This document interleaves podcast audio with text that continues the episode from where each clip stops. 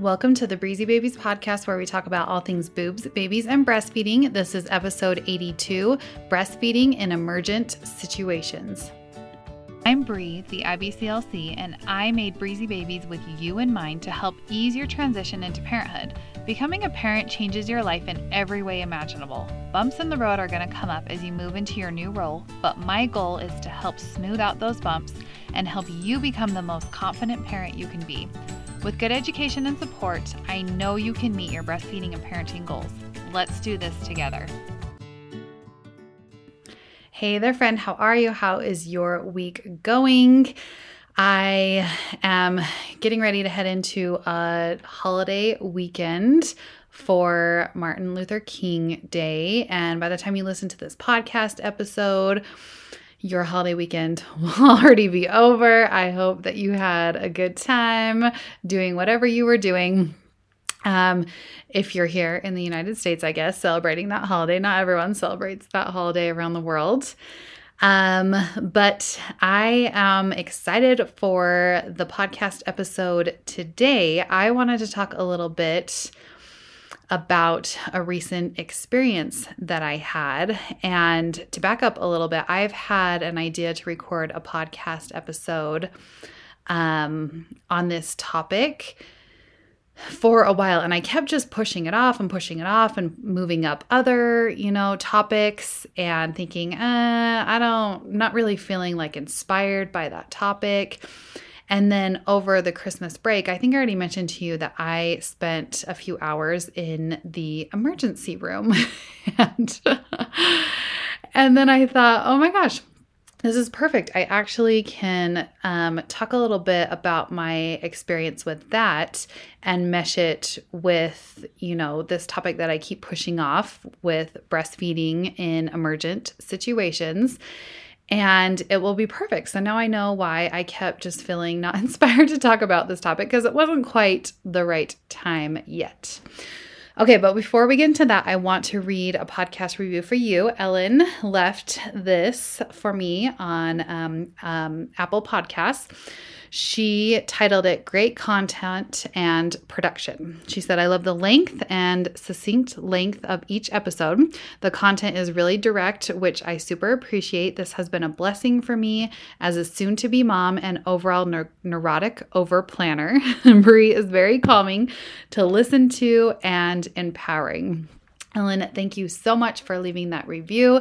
As a thank you, I sent her my postpartum planner ebook just a small little thank you, um, which I so appreciate when you guys leave me reviews, give me feedback on what you like about this podcast, what you see as improvement, future um, topics. It's all so, so helpful. Um, I have been so busy this last week with um, telehealth consults.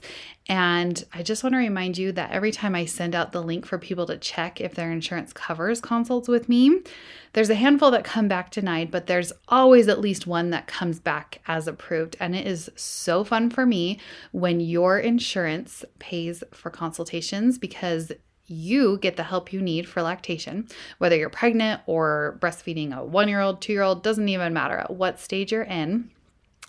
Um, so you get the help you need, and you don't even have to pay a dime. I love it when your insurance just pays for it all directly and you don't even have to worry about a thing. And then we get to chat over telehealth and meet one on one. It's so fun. So if you want to check to see if your insurance covers consults with me, just click the link in my bio or you can go to breezybabies.com, click on telehealth, and there's a link where you can put in your information.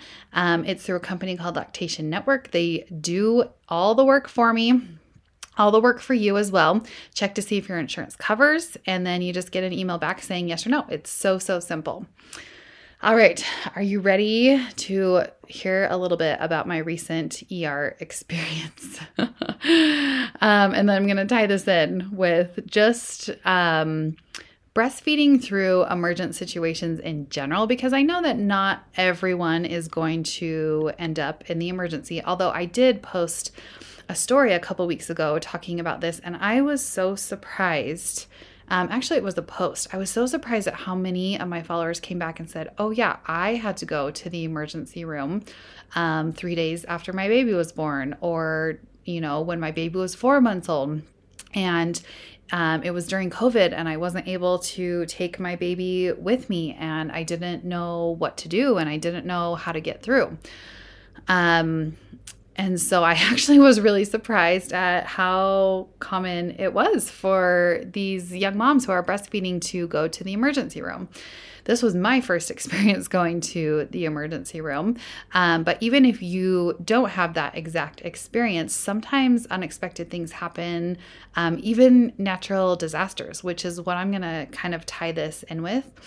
I listened to a um, lactation conference where one of the speakers, her name is Lourdes, she lived through the hurricane in Puerto Rico. It was Hurricane Irma. It was a category five storm. Do you remember this? This happened in September of 2017 on the island of Puerto Rico. I actually was supposed to travel to Puerto Rico um, shortly after this happened and we ended up canceling the vacation and um, it had nothing to do with the hurricane but i was really glad that we did not end up on the island during that time because it was kind of a scary time. I remember there was widespread power outages um, there was even no water on the island um, and we still had some family that did go through with the vacation that we canceled and it was kind of they told us how crazy of a time it was on the island.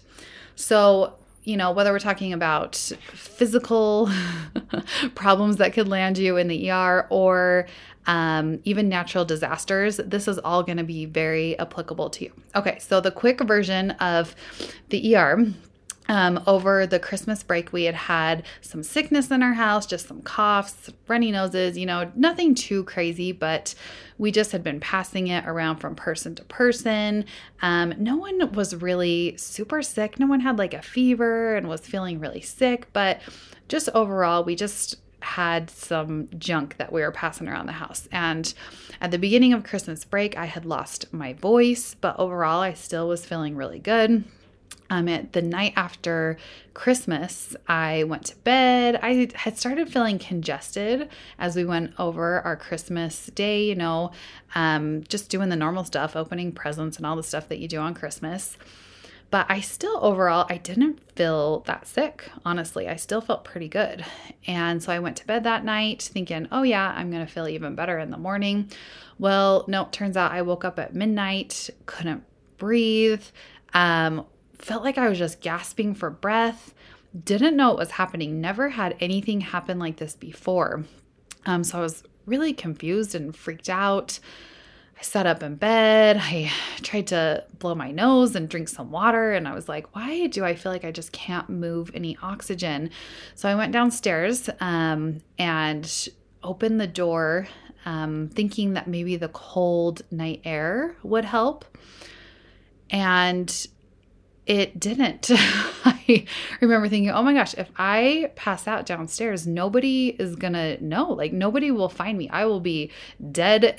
no one will know till morning. Um, and I started feeling kind of panicky. I went upstairs. I woke up my husband and I was like, come down and help me. Hands and knees felt like I couldn't breathe. Um, really scary situation. I was so freaked out that we ended up calling 911 and the paramedics came. They looked me over, they gave me some oxygen. My oxygen saturation was actually fine, but I could barely, barely even speak at this point. Like, barely even speak in a whisper. I was having a really hard time moving air in or out. So, in the end, they ended up taking me to the emergency room because we just didn't know what was going on. We didn't know why this was happening. And I just was nervous that my airway might completely close off. Um, while they were asking me, though, if I needed to go to the emergency room, um, at first I said no. And I said, I don't want to go to the emergency room. Um, I have a baby upstairs.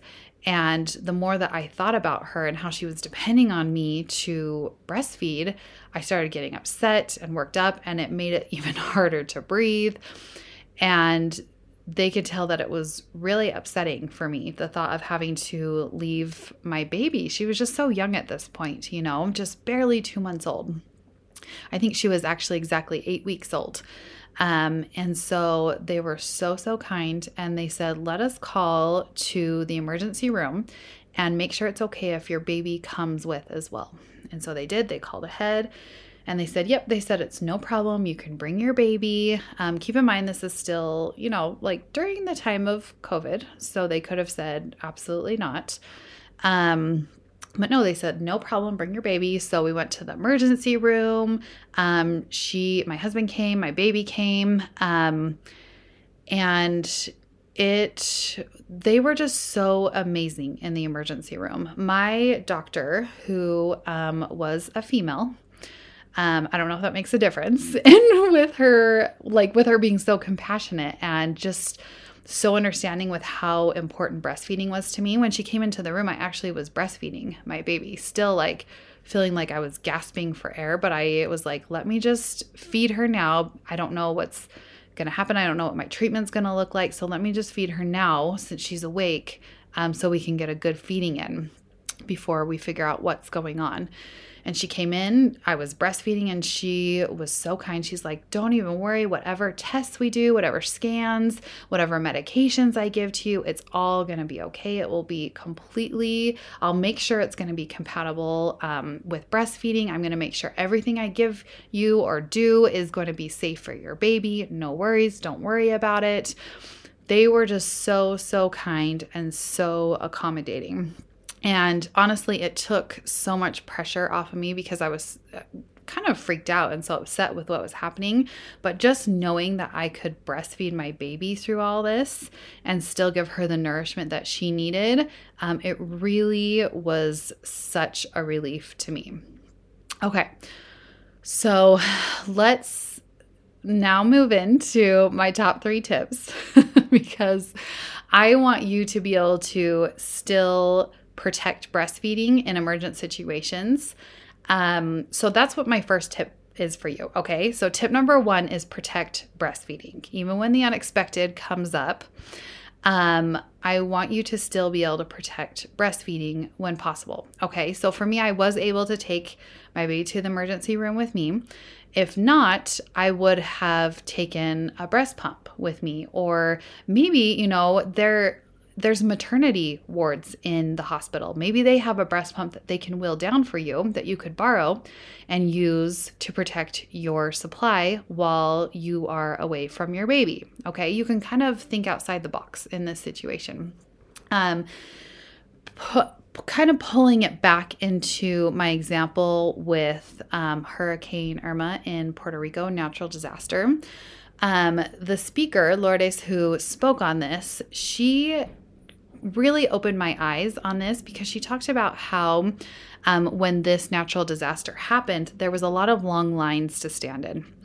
And um, what they found is that a lot of times moms and babies were separated because the moms had to leave and go stand in these long lines.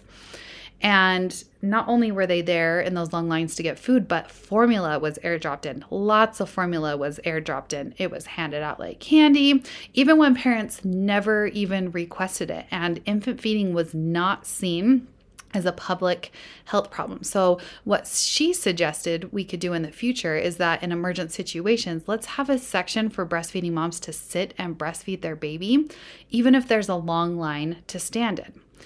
Um, she talked about how important it was to protect breastfeeding, and that should be considered long before the focus of handing out formula.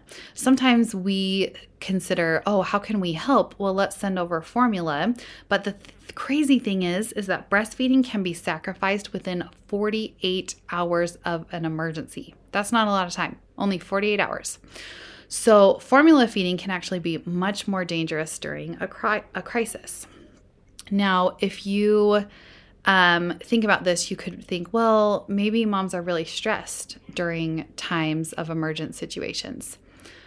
What we found is that stress does actually not dry up milk, and hunger even does not dry up milk. So it's so important to keep mom um, and baby together, skin to skin, feed the mom, hydrate the mom.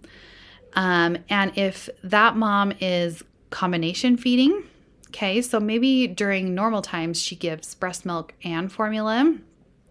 This is a great time to encourage more breastfeeding. There are even times when we can encourage relactation.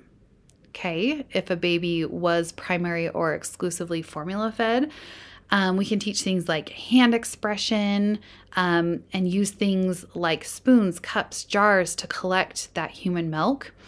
Um, you know, you again can really think outside of the box. And what about using a wet nurse? Having a friend who can help breastfeed your baby if it's an emergent situation. Um, you know, there may even be donor milk um, that will be available, but you do have to really consider hygiene during this time. So, breast pumps and bottles are not always an appropriate donation. Okay. Um, tip number two is keep it clean. The power is probably going to be out during emergent situations. Breast pumps may not be an option.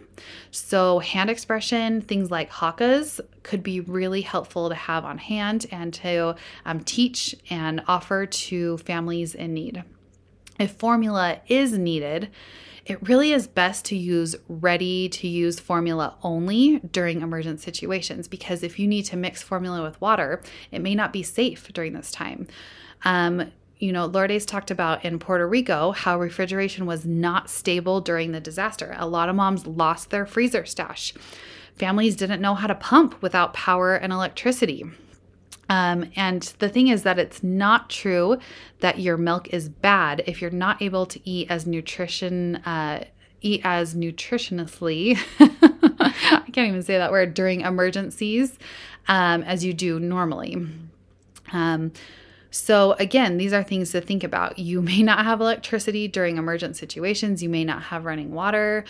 Um, so you may have to get a little bit creative. If formula is necessary to use, Again, you want to use ready to use formula. You may want to use um, individual bottles because it's not a great time to keep things super clean. You want to clean all the bottles in separate containers, use disposable cups when needed, maybe even reusable cups, um, because you're not going to be able to sterilize. Now, this is tricky because ready to use formula is liquid. It's expensive, it's heavy, so, because of that, a lot of sites will receive powdered formula. And it's really important that powdered formula is prepared with clean, freshly boiled water and it's served in sanitary equipment. Again, that can be tricky to do during emergent situations, but best you can. Tip number two is keep things clean. All right, tip number three is a quick one have a plan before disaster hits. um, some of the things that I've talked about, have those on hand. If your baby is receiving formula, have a little bit of a stash on hand um, to pull from just in case you are not able to get it during emergent situations. Um, I, I know during COVID, there's been a lot of supply chain issues, and a lot of formula feeding families have not been able to get the formula that they normally feed their baby. So, have a backup plan, have some extra formula on hand, um, have some donor milk on hand, um, know of a friend that you could call who is breastfeeding that you could have help you out if you're in a really tricky, tight spot. Um, but just make sure that you educate yourself beforehand and you can still meet your breastfeeding goals even when you're going through these emergent situations. Um, a pro tip for you is there will be times when you must be separated from your baby. Sometimes that just happens. And again, some of you confided in me that this was the case during the height of COVID. And so, if that does happen to you, just make sure that you protect your supply. Pump, pump, even if you can't save your milk, just protect your supply. If you cannot pump, like for example, you don't have a breast pump or you don't have electricity, then hand express. Keep the milk moving at all costs because things like clogged ducts and mastitis, they are not fun. Um, and more importantly, you just want to maintain your supply so that you're not falling into that category of your supply being compromised within just 48 hours.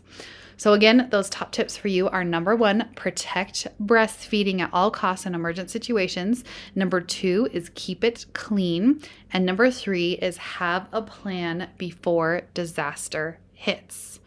So, hopefully, you're feeling a little bit more confident. There's probably some thoughts that popped into your head as I was talking through this all ways that you could help prepare yourself um, and your baby for emergent situations before they even happen.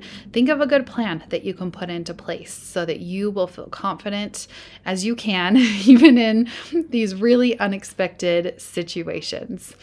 Listen, I can't wait to come back and chat with you more next week. Thank you so much for taking the time to listen in. Of course, I'm going to leave you with you are strong, you are smart, you are beautiful, you are a good friend to all. Have a great week.